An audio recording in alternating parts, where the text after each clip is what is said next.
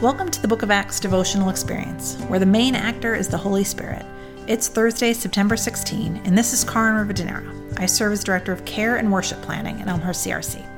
Today's reading is Acts 15, 36 through 39.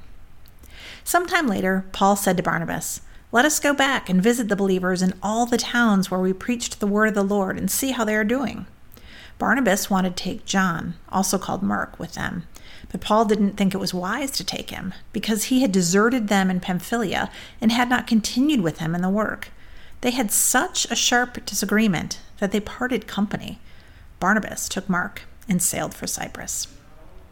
Oh, how I wish this passage gave us more details.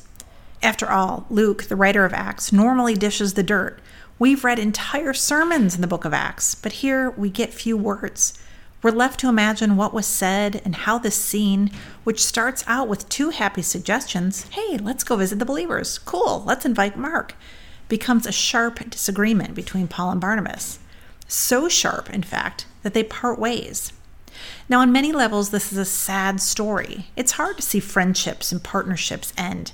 And we know that sharp divisions would be the story of Christians in the church from here on out. Our own denomination is the product of such sharp divisions. And yet, the scant scene is also a picture of hope, of God at work in the world, and of Jesus redeeming difficult situations. Because while disagreements can lead to anger and hurt when handled poorly, they can also lead to good. I'm sure we've all seen God using strong differences of opinion to point people in new directions, to give us the push or confirmation we need to step into a new calling. And I have to believe that's what's happening here. Because if we believe that both Paul and Barnabas were praying men, that both were seeking God's wisdom, then they were probably both right. Barnabas was right to want Mark with him, and Paul was likely right not to. Likely, God wanted them to go their separate ways, to reach different groups, so God allowed this division to do just that. That's how God works sometimes, especially among the bull headed among us. Now, as I read this passage, once again, I'm grateful for the Bible's honesty, for pictures of sharp disagreements among faithful people. I'm grateful for a God who uses people with wildly differing opinions to further God's kingdom. Let's pray together.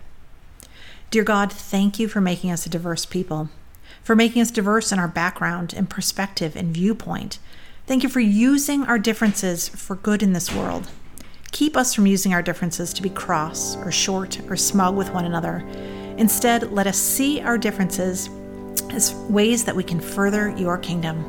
Amen.